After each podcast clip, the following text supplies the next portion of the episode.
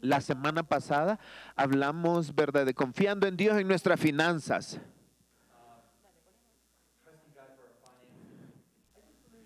Y yo creo que lo que hablamos la semana pasada, pero vamos a ver un poquito más profundo.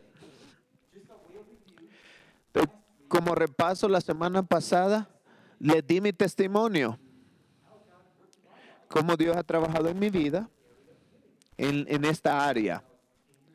Tenía 10 años yo apenas conociendo al Señor y tenía 10 años, estaba pequeñito, pero pensé que era un área importante y, y le- les compartí cómo empecé a leer biografías de, de hombres de la fe y cómo Dios sobrenaturalmente siempre provee y Él es bueno. Pero era obvio que había una conexión entre el dar y pedirle a Dios que proveyera de, ah, para nuestras finanzas, para nuestra vida. Mi conclusión es que Dios es fiel en todo momento, sobrenaturalmente. Otra cosa que vimos, el sermón de la montaña, Mateo 6. Tú lo puedes ver después. Este es un pasaje donde Dios habla que va, va- va a cuidarnos de nuestras necesidades. Todas nuestras necesidades Él las cuida. Nuestro Padre Celestial. Que si cuida las aves del campo, Él va a cuidar de nosotros. ¿No crees? Pero hay dos cosas que tienes que recordar. Una es que tienes que ponerlo a Él primero en cada área. Esa es la- una de las condiciones. Y otra cosa es que no tengamos ansiedad por nada. Cinco veces en este pasaje nos dice, no estés ansioso, no estés ansioso. Y cuando entramos a una vida de donde le ponemos a Él primero, no solo en dar, ¿verdad? O en, en finanzas, pero en cada área de nuestra vida, Dios te va a cuidar. Otras cosas más quiero que veamos. Y después vamos a volver a Romanos la próxima semana. Romanos 13. Entonces vamos a comenzar viendo otra cosa que Jesús les dijo a sus discípulos en el Sermón de la Montaña. Mateo 6, del verso 19 al 21. Hablando a sus discípulos les dijo, no acumulen para sí tesoros en la tierra, donde la polía y la herrumbre destruyen, y donde ladrones penetran y roban, sino acumulen tesoros en los cielos, donde ni la polía ni la herrumbre destruyen, y donde los ladrones no penetran ni roban, porque donde esté tu tesoro, ahí estará también tu corazoncito. Esta es parte del Sermón de la Montaña. Esta es la fundación eh, como introducción de las enseñanzas de Jesús a sus discípulos. Introducción parece algo fuerte, pero e- e- en el comienzo de nuestra vida cristiana tenemos que entender estas cosas. Esto es, es fundación para aquellos que quieren ser discípulos. Este tema de tesoros en los cielos en vez de tesoros en la tierra. Dios lo, ¿verdad? Jesús lo mencionó en varias ocasiones. ¿Qué son tesoros? ¿Qué, qué, qué quiere decir con esto? Aquello que nos emociona, aquello que tú tienes pasión, que estás pensando mucho, lo que sigue nuestro corazón. Esos son tesoros. Para much- muchos es el dinero, las posesiones. Entre más dinero tenga, más posesiones, mejor estoy, me voy a sentir mejor de mí mismo. Para otros es recreaciones, ¿verdad? Cosas que hacer, a otros es educación, a otros es viajar, muchas cosas. El problema con muchas de estas cosas es que todas son temporarias. Un día ya no estarán.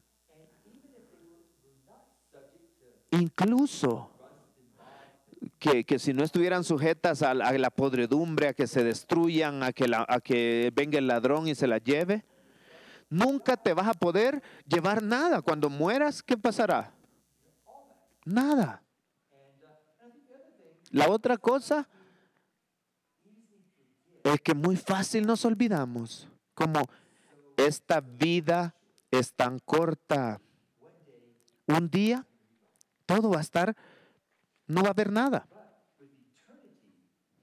Pero en la eternidad dice que es para siempre.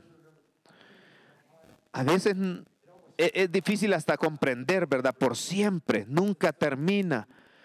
Porque estamos acostumbrados a que todo tiene un final. La eternidad nunca termina. Las cosas de este mundo sí se terminan. Pero si edificamos nuestras vidas como que si esta vida en este mundo nunca terminan, la eternidad no, no va a existir para nosotros. Tenemos que salirnos de este tipo de pensamiento porque es engañoso. En Mateo que Mateo, Mateo habló mucho de dinero. Y lo que Jesús dijo. ¿Por qué? Porque él era un recaudador de impuestos. De todos los discípulos, él era el que tenía más dinero probablemente. Él era el que tenía una mejor vida porque era recaudador de impuestos. Y al principio lo hizo aprovechándose de la gente, pero él vio que las, las riquezas eran ¿verdad? Tenían problemas. Nos engañan. Y, cuando Jesús habló de estas cosas, por eso es que Mateo decía, si es cierto, no atesorar tesoros aquí en la tierra, sino en el cielo. Entonces Jesús nos advirtió aquí en muchos lugares, no acumuléis tesoros aquí en la tierra. Y eso es, es tonto. Claro, necesitamos un lugar para vivir, el, dinero es necesario para las cosas que hacemos, pero que sea tu tesoro, ese es el problema. Ya hablamos de esto antes y lo vamos a decir. Esta vida, tu vida, en relación con toda la eternidad, solo es un pequeño punto en, en esta gran eternidad Así es tu vida. Este mundo son dos puntitos en una gran línea de la eternidad. Pero vivimos como que esto es lo único que vamos a tener. Y no existe la eternidad para nosotros con Cristo muchas veces. Ahí en la eternidad con Cristo es donde va a haber vida y va a ser mucho mejor que esta, hermanos. Jesús dijo, por eso no atesores tesoros aquí en la tierra, pero atesorad en los cielos. En otras palabras, las cosas que duran por la eternidad. ¿Es, ¿Es, posible esto? Puedes decir sí. Tienes que invertir en las cosas de la eternidad. En el contexto de este capítulo, Claro, está hablando de dinero y posesiones y edificar para la eternidad, pero es mucho más que esto. Pero incluye posesiones, dinero. ¿Te, has aferrado a esto? ¿A esta vida? ¿O, estás pensando en la eternidad? ¿Recuerdan aquel, aquel joven rico que llegó a Jesús? No tenemos en la pantalla, pero eh, él vino a Jesús, joven, con mucho dinero y era un líder. No sabemos qué tipo de líder, pero e-, era un joven prometedor. ¿Qué tengo que hacer para ganar la vida eterna? Dijo. Porque él tenía problemas con esto quizás. Jesús le dijo, tú sabes los mandamientos, no robarás, honra a tu madre y a tu padre, y le mencionó varios. Y él dijo, oh, todo esto lo hago bien, maestro. Pero había algo dentro de él, algo que, de él decía, tiene que haber más. ¿Por qué no haces esto? Vende todo lo que tienes y empieza a qué? A edificar tesoros en, la, en el cielo. Pero él se fue triste, dice, se fue. Dice que estaba traído hacia Jesús, pero atesorar tesoros en el cielo no pudo. Y así hay muchos cristianos. Cuando tú entiendes, entiendes este principio, ¿de dónde pondrás tu tesoro? Estás motivado a dar, a servir, porque estás atesorando en los cielos. Ahora, esto incluye mucho más que las finanzas. Incluye nuestro tiempo. En finanzas unos dan más que otros. por lo que sea, unos tienen más, otros menos. Pero el tiempo, todos tenemos el mismo tiempo, ¿verdad? Tal vez no los mismos años, pero en tiempo tú tienes 24 horas igual que otro. 24. ¿Cómo usas tu tiempo? ¿Estás atesorando en los cielos? ¿Nuestro tiempo libre?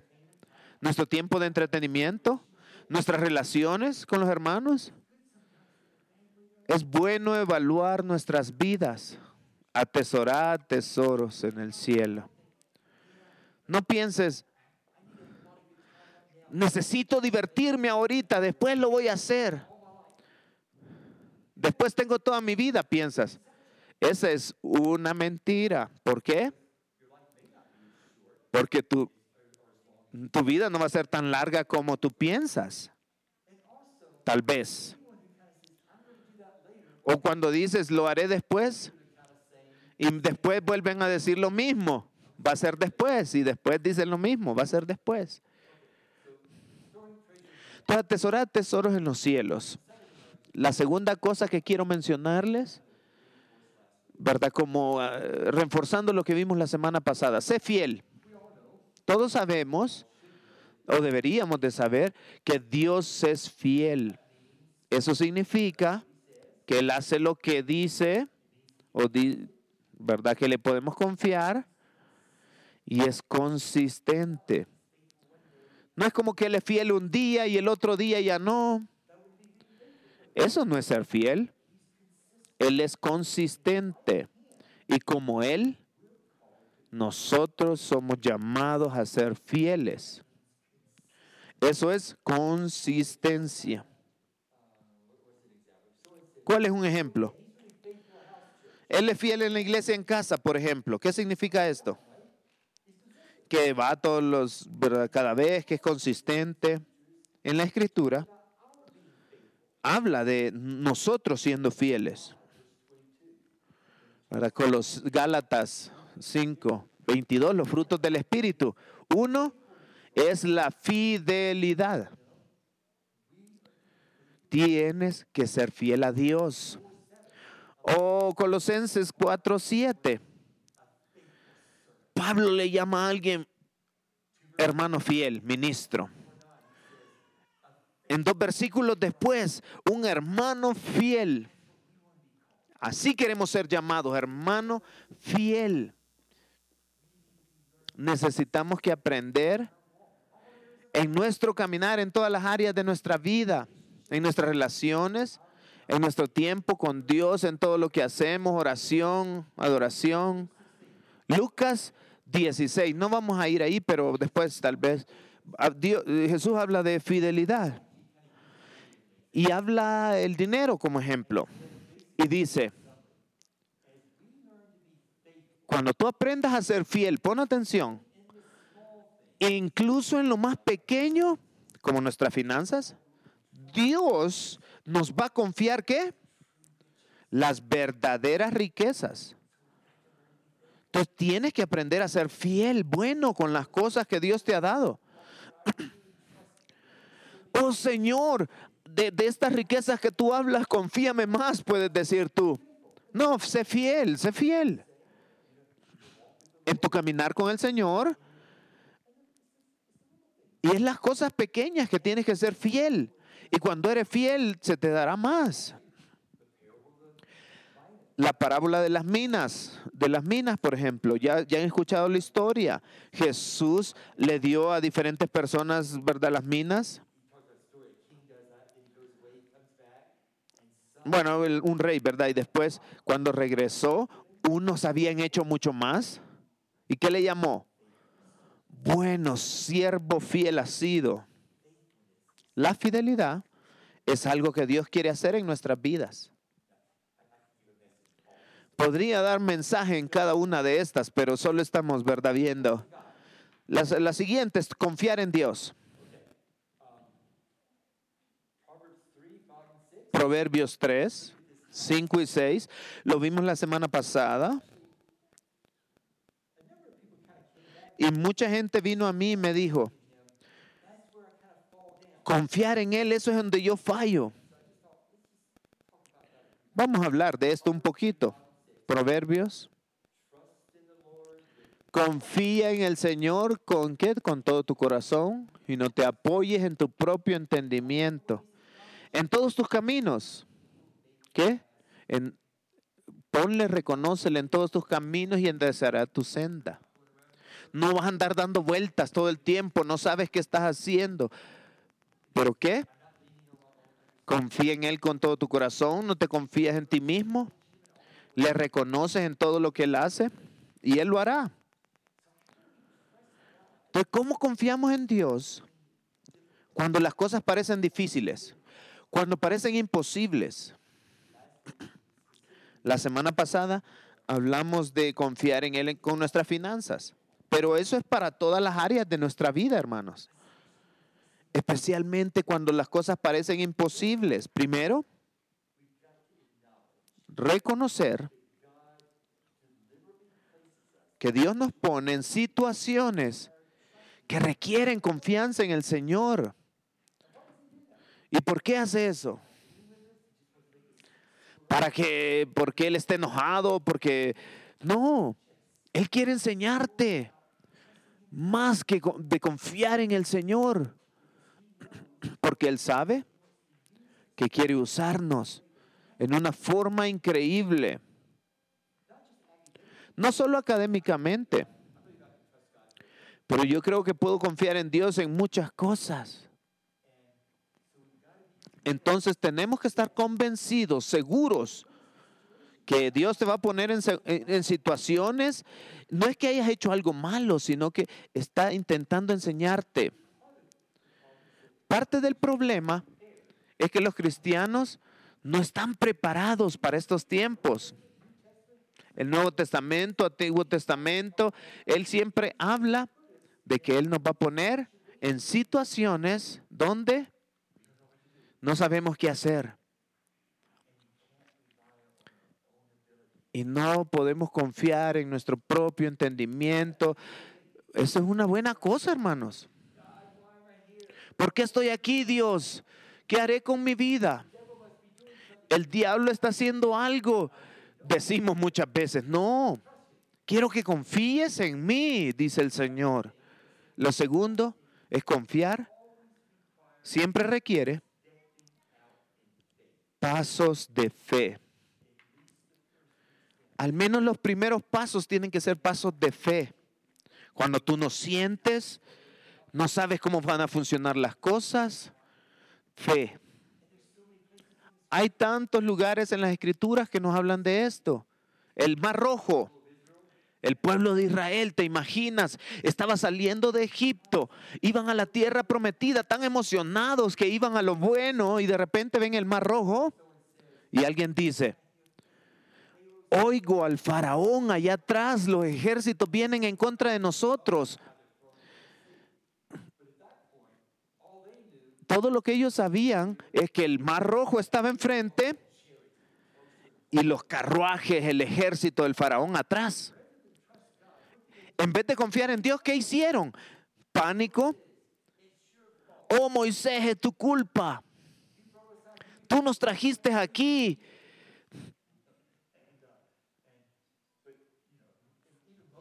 Incluso Moisés estaba, hey Señor, esto no estaba en las instrucciones, ¿cómo le hacemos aquí? Pero ¿qué dijo el Señor? Tú verás mi salvación. Y Él abre el mar rojo, hermanos, y empiezan a caminar. Eso es pasos de fe. Caminar cuando ves paredes, ¿verdad? Un mar que se está abriendo. ¿Quién va a ir primero? Estaría yo, ¿verdad? Y voy ahí atrás del... Tomaron pasos de fe.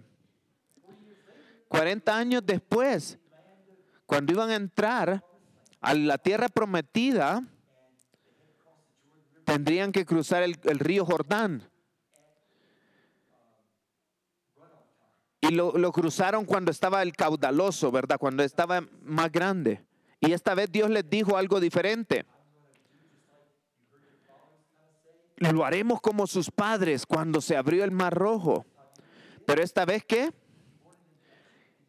Quería que entraran al agua primero y después se paró el, el río. Sus pies se tenían que mojar. Las olas, ¿verdad? Todo empujando el río. Josué decía, está seguro que... Pero empezaron a abrirse, pero tuvieron que caminar primero. Caminar primero. Y así es cada historia de la Biblia, hermanos. Pasos de fe, pasos de fe, confiar en Dios. Daniel, ¿verdad? Estuve leyéndolo esta semana en la fosa de los leones. David se le dijo,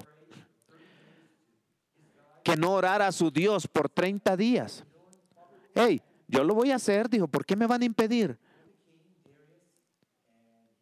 ¿Y qué pasó? Fue tirado al foso de los leones.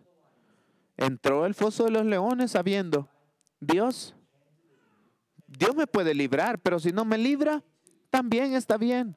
Eso es confianza.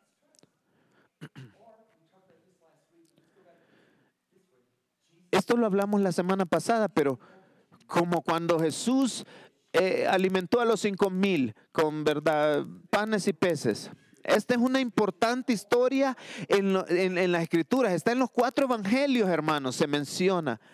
Y hace el punto principal.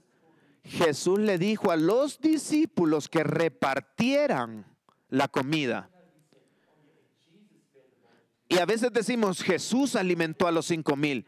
Sí, es la obra de Jesús, pero si tú lees cuidadosamente, los discípulos fueron los que alimentaron a los cinco mil.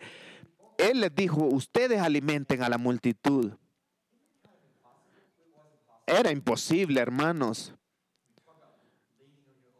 ¿Verdad? Es, en mi propio entendimiento, tengo cinco pescaditos y son como cinco mil personas. Solo los hombres eran cinco mil, había mujeres y niños. No, no va a funcionar, podrías decir. Pero ¿sabes qué? Tomó pasos de fe. Tomaron lo poco que tenían, empezaron a partir el pan uno por uno, dándolo a esta persona, a este grupo. Y se multiplicó. Y hubo más de lo con lo que, con que comenzaron. Esos son pasos de fe, hermanos. Jesús no dijo, ah, se me olvidó decirle, voy a multiplicarlo y que se multiplicó y empezar a repartirlo, dos pies de alto, todo, ¿verdad? Un montón de pan por ahí, no. Él no lo hizo así. Empiecen a alimentar y después voy a multiplicar lo que esto. E incluso no dijo voy a multiplicarlo, él dijo solo alimentenlos. Y ese es uno de los secretos de confiar en Dios. A reconocerle en todos nuestros caminos, no confiar en nuestro propio entendimiento. Siempre requiere pasos de fe, hermanos. Y vamos a encontrarnos en situaciones, porque Dios te va a poner ahí. Que queremos hacer algo, quieres obedecer a Dios. Quiero, pero no hay suficiente, piensas tú. Dinero, tiempo, muchas cosas. Pero los discípulos confiaron en Jesús y nosotros tenemos que hacer lo mismo. Aprende a confiar en Dios. Pasos de fe, hermano, pasos de fe. Una cosa más, y vamos a terminar con esto, en Malaquías, capítulo 3.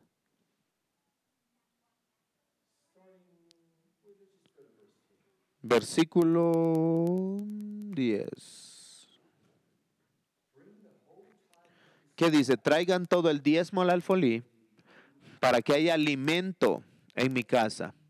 Y pónganme ahora a prueba en esto, dice el Señor de los ejércitos, si no abriré o no abro las ventanas de los cielos y derramo para ustedes bendición hasta que sobreabunde. Y después dice, por ustedes reprenderé al devorador para que no les destruya los frutos del suelo ni su vid en el campo sea estéril.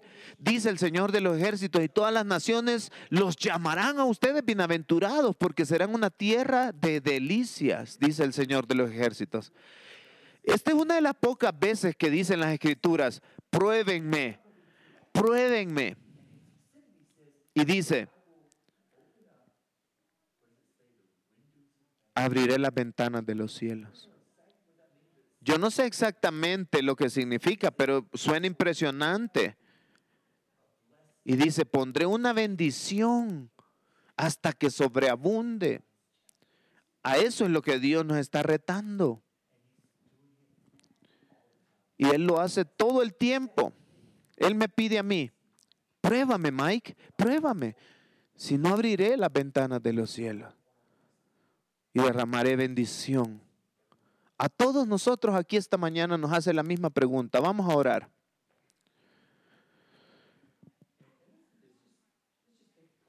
Y vamos a tomar unos minutos, hermanos. Y cada uno en tu asiento, ahí donde estás, ve y dile al Señor, ¿qué está hablando Dios a tu vida esta mañana? ¿Qué te está hablando Dios a ti? ¿Qué te está pidiendo Dios a ti? ¿Qué te está pidiendo que hagas en fe? Gracias Señor.